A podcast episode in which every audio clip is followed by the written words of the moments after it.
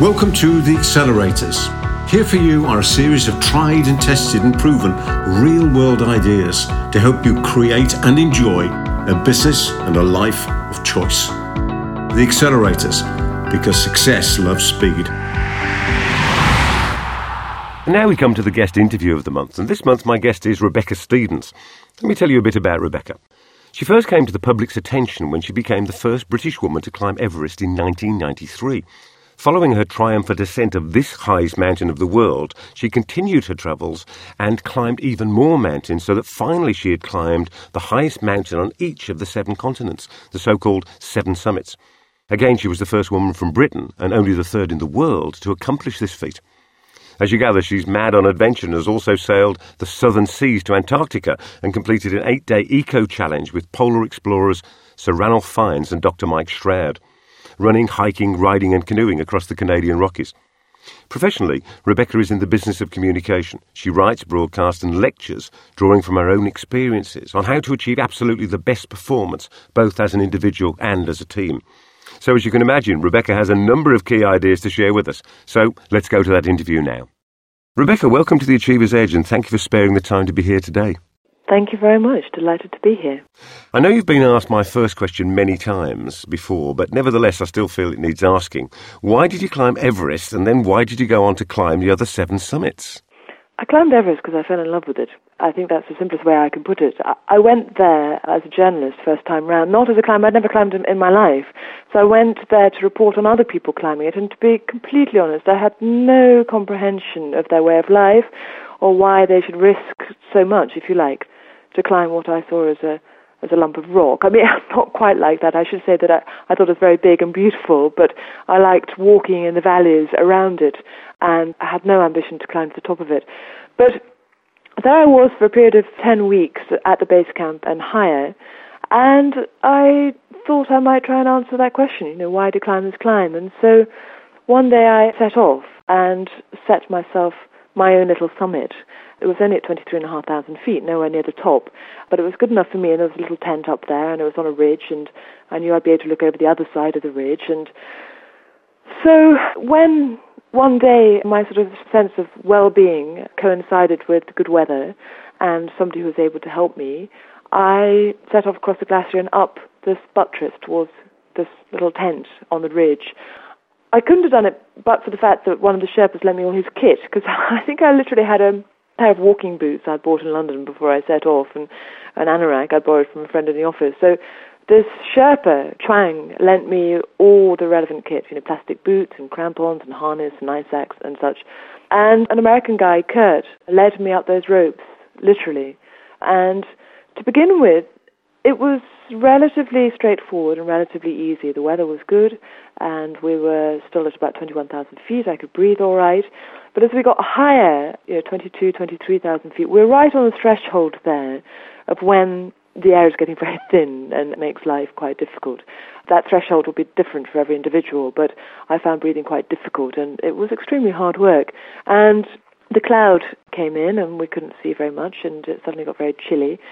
And I mean, I know I wouldn't have made it, but for, for Kurt, really, who I was following and who just repeatedly lied to me about how many fixed ropes there were left to climb. And eventually, sort of through the mist, I saw this tent. It was only, I don't know, 20, 30 meters away. It still seemed a long way away, a lot of effort to get there. But when I did, it was an extraordinary feeling. It's difficult to describe, but if you're at high altitude and you're not actually working, you're not fighting gravity, then it doesn't feel too much of a problem. Um, it's when you're trying to make progress and climb uphill that it becomes hard. But there I was able to sit in the tent and I was able to look out and, you know, the weather wasn't brilliant, but I was able to look down the valley and look down on peaks that I'd been craning my neck to look up at and it was just the most extraordinary feeling. The combination, I would say, of extraordinary landscape and a sense of well-being and, you know, tremendous self-satisfaction of having found myself in this extraordinary place. And no question about it, that was the moment when I learned why climbers climb, and not only that, that I rather enjoyed it myself. And I am aware of the fact it sounds horribly ambitious, and perhaps I didn't have the right to think that, but I just looked up towards the summit and I thought, hey, you know, that's something I want to do. I don't know whether it gelled immediately, but that was when the seed was sown, and then I came back down, and over the next few weeks and months, the idea really, really gripped me, and so I started climbing with that in mind. Sounds fantastic. But having done that bit, why did you then want to go on and do seven more of them? Uh, well, I should correct you there. It was four more because Everest was actually my third of the seven summits. Prior to Everest, I'd climbed Kilimanjaro in Africa on holiday with a friend, and I'd also climbed Mount McKinley in North America, and that I'd done specifically as a training expedition for Everest. And then, funny enough, it was on the return flight from McKinley, from Anchorage to London, that I heard about the concept of the Seven Summits. It had never entered my head before. I didn't know the names, Aconcagua, you know, they're all unfamiliar to me. But as I started talking to people about it, I realized that there was this uh, rather arbitrary objective, you could say, to climb the highest mountain on each of the seven continents. To me, it just seemed like an amazing excuse to travel the world, you know, a chance to go to every continent. There's much more to mountaineering than just putting one foot in front of another and getting to the top. There is the journey to the mountain, the people you meet, the opportunity to work with these people. It's different from just traveling when you're passing by and observing things. You interact with people, you build relationships with people. And that to me is a treat. And to have an opportunity to do that in so many different places with different cultures was part of the attraction. And then, flying back from Anchorage, I made a little promise to myself that if I got up Everest, then I would go on and climb the remaining four mountains and so climb the seven summits. What were the key lessons, Rebecca, you learned from your adventures and how could anyone use those ideas? I learned so much. I remember when I first came back from Everest, people asked me, Have you changed? And I said, no, you know, I live in the same flat, my friends are the same, you know, I drive the same car, and I wanted to see it as just another holiday. And in a sense it was, because climbing was a hobby for me. But it was different in that I had to give up my job in order to go to Everest, so there was more importance attached to it from that point of view. But I think now, looking back, that I was really in denial at that time because a part of me didn't want to change, but I learned so much that say I didn't change it was just ridiculous.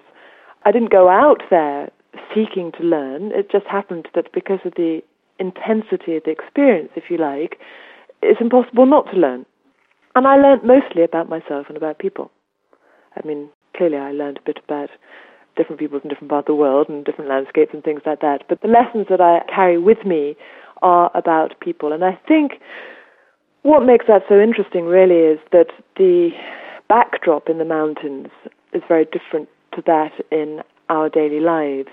But the fundamental lessons are exactly the same about you know knowing what you want to do with your life and finding a purpose finding a reason about how to get there and the determination that's required and most important for me and i'm talking about as somebody who you know had a reputation of being fiercely independent was the interdependency with other people and how anything in life of any scale simply isn't achieved on one's own. You have to work with a team. So that lesson to me and, and the importance of that, one, in achieving what you want to do, but also that to me is the value of it. I mean, if I look back at Everest, my warmest and dearest memories are of being up there with two Sherpas, Ang Pasang and Kami Tchering, without whom I couldn't have done it, you know. And that's what's enriched my life, and that's what I think I carry from it, really. Uh, yeah, that's the most important thing. Well, that makes sense. Now, I know when you talk, because I've seen you speak on stage, that you talk about people realizing or defining their passion in life. How do you go about doing that? I think it can take time. I know that the defining moment in my life was when I gave up my job to climb Everest. And I'm not for a minute suggesting everybody should give up their job and do something different. Their passion might well be within their work. Sometimes it isn't. It doesn't matter. But the point is, there's a time when you have to make a commitment to it. And that can mean sacrifices somewhere along the line. But when you do that, in my experience, everything becomes very much easier. And the reason is you are on the right path for you as an individual. So obstacles that are bound to be thrown in your way become easier to surmount because you can see the other side. You can see where you want to go, and so you have more desire and thus more determination. And it's all fed by that passion to do what you want to do. But what you want to do, it could be a number of different things. I mean, it might be being very successful in business. It might be climbing a mountain. It might be painting beautiful pictures. And the secret is for each individual to have the awareness and the sensitivity to appreciate for themselves what it is. Some people know when they're an infant. Other people it takes longer. But I would argue that you should never give up because it's a wonderful thing being on that right path, and not just for you as an individual, but for everybody else in society as well, because they can see that there's energy from that which radiates to other people. And you know, if you're on your right path, then you have a generosity of spirit that extends beyond that. So other people around you, you can see doing things that are right for them, but not necessarily for you. And it just, you know, everything fits into place so much more easily then. You're not battling all the time. I understand exactly what you're saying. So, really, what you're indicating to anyone who would listen to this is that you've got to be open minded enough to be aware of when something happens in your life that really does trigger that passion. Yes, and I think you have to listen to your own voice and not that of your peers, your teachers, your parents, whoever, because, you know, it comes from within. So obviously you're very focused on achieving goals because you achieve so many goals in life, and I'm certain you've got many more to achieve. But do you have a specific process you use for setting your goals? And if so, what is it and how could anyone use that? I have none other than listening. I mean, I think as we get older, you know, with a little bit more experience, you recognize it coming on. But if opportunities come my way, and they do more so now because I am freelance, and that provides a situation in which people might approach you. My first question is always, how badly do I want to do this? And if I'm not really that keen, then I just dismiss it. Sometimes, I'm not saying that I've perfected it, because sometimes my gut feeling, my heart will dismiss it immediately, but then my intellect will start saying, oh yes, but you know, it could lead somewhere else and it could make you good money or, or what have you. And I have to uh, go through this process of matching my rationale with my heart. But usually it's a waste of time because I come to the conclusion that my heart came to in the first place. That makes sense, doesn't it? Yeah. So you talk a lot when you do your keynote speeches about teams, about leadership, about self belief, overcoming fear, and things like that. What are the attributes of a successful team leader that you've established over life? Well, a leader is a difficult word to use because I think that so often it infers somebody who is at the top of the hierarchy in the conventional way of looking at leaders. And of course, they are leaders, but I think that everybody in a team is a leader at a different time. And again, coming back to Everest, I think the Sherpas were my leaders often. I drew tremendous strength from them. They were optimistic all the while, so they had that enthusiasm from which I drew energy. I trusted them. I felt very comfortable in their company.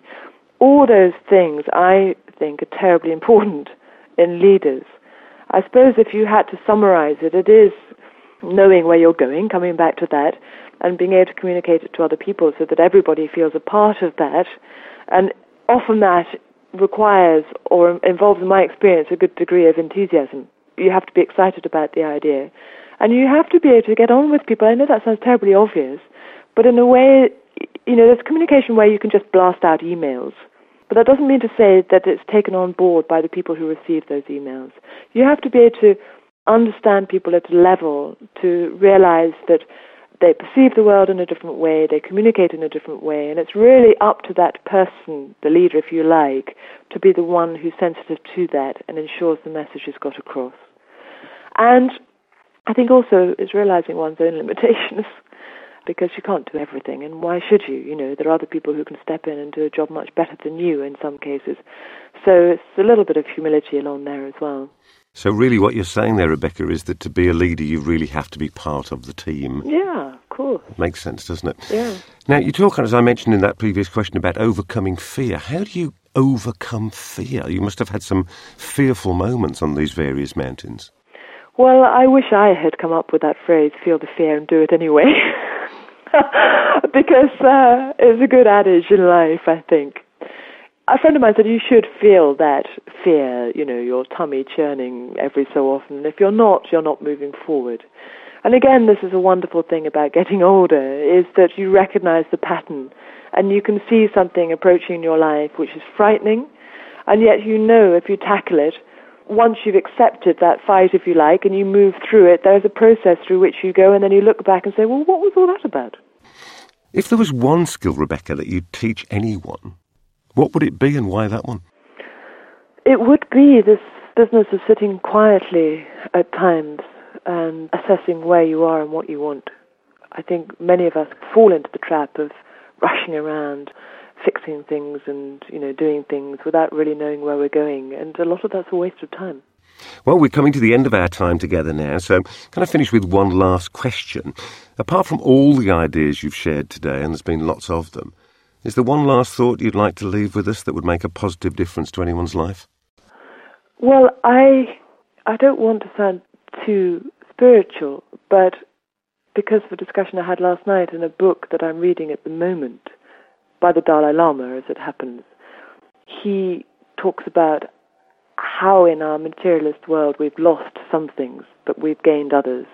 And the secret really is to hold on to what we've gained materially, whilst also discovering again the joy of being human in relationships. We live too much in isolation these days.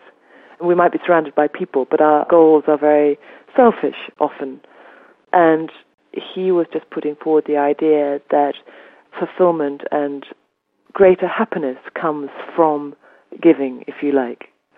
And I'm not saying that I put it into practice in the way I would like, but I think there's a lot of truth in that. Isn't there just? If you've enjoyed our session today, why not head over to our website where we have loads of resources on product creation, on sales, on marketing, and of course on personal success. That's at theacceleratorsclub.com. I'll see you there.